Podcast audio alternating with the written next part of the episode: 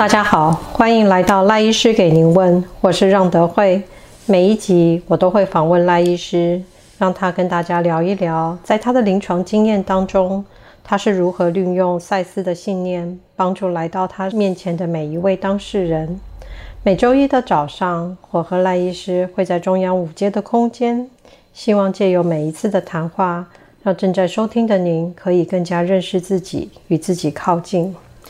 赖医师在上一集我们提到了扭曲僵化的思考模式、堵塞的情绪都会造成疾病。在赛斯健康的三大定律，身体本身就是健康的，身体具备自我疗愈的能力，身体是心灵的一面镜子。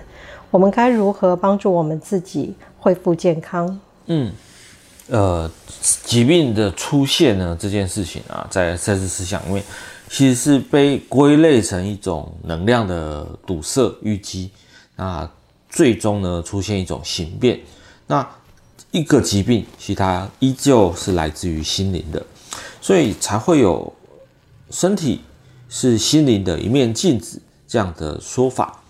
例如说，呃，有些糖尿病个案呢，似乎是这个无止境的烦恼跟担忧的所累积下来的一个结果。那恐慌呢，则可能跟过于虚张声势，去掩盖内心怕死、怕孤单的这个特性有关。那因此呢，从灵性观点，那我们回去看疾病对于线下生命的状态是有意义的。然而，呃，或许可以说是当下现状，呃，所累积的问题的结果。个性转变，那生命也就会转向，所谓的命运也就不再弄人了。当然，这个过程中需要我们去缓下来、静下来，然后也勇敢起来，那去面对内在最深层的痛苦与孤单，或者直面。灵魂所提示的功课，来扭转我们的命运。这时，我们才能真正体会到，你创造你生命的实相是如何走过那一个一个相扣的环节而来的。或许真的改变是很难的，就像马戏团的大象，它会受到一个小小的木桩所局限，其实是它成长过程当中，呃。不断的尝试以及失败，最后呢，在它的心理上放上一副无形的枷锁，所最终形成的结果。那对于自己今非昔比，呃，这是我要强调的。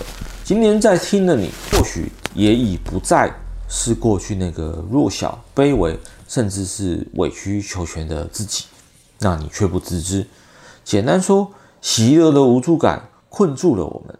那灵魂却不甘于如此僵化的剧本，或者说，他就是要演出一出，演出一出转型再突破的版本，也未可知哦。所以有时我们可以不要发噪声来突破啊，因为他要的只是那个突破。只要我们能够放下原有的限制性信念，就狂想看看也可以吧。哪怕看起来再怎样也不可能，那也是在我们的时空定律之下，有潜藏的心理能量在运作的事了。那交给他，试着想想看，试着想象，试着许个愿，甚至向宇宙定做一个你正期盼不已的崭新的自己。那再从那端看回来，今天此时此刻的你，究竟有什么差别呢？究竟又有什么是一切万有能量无法创造出来的呢？所以赖医师，当躁郁症或是疾病的出现，他有的时候是为了帮助我们去突破自己，是为了我们的需要而存在的。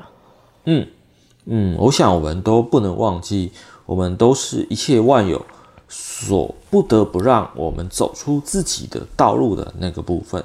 因为我们本自具足的创造力，所以我们就像是离开伊甸园的亚当夏娃一样，来到了物质实相，那行走在时空之中。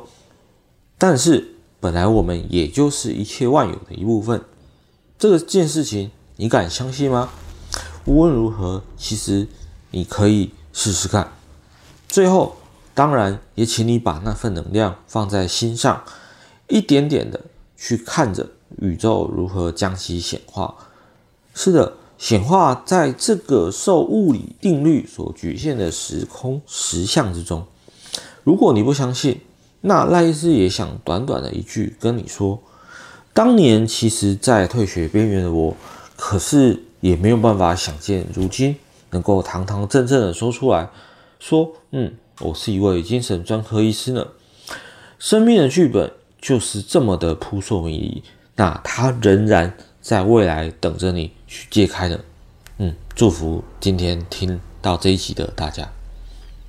之前许医师引用了研讨会蔡教授的的一个说法，他说：“人生不如意的事情十常八九，我们是要专注那个八九，还是那个一二，都是取决在于我们自己。”我们今天谢谢赖医师的分享，赖医师给您问，我们下期再与您一起探索身心灵。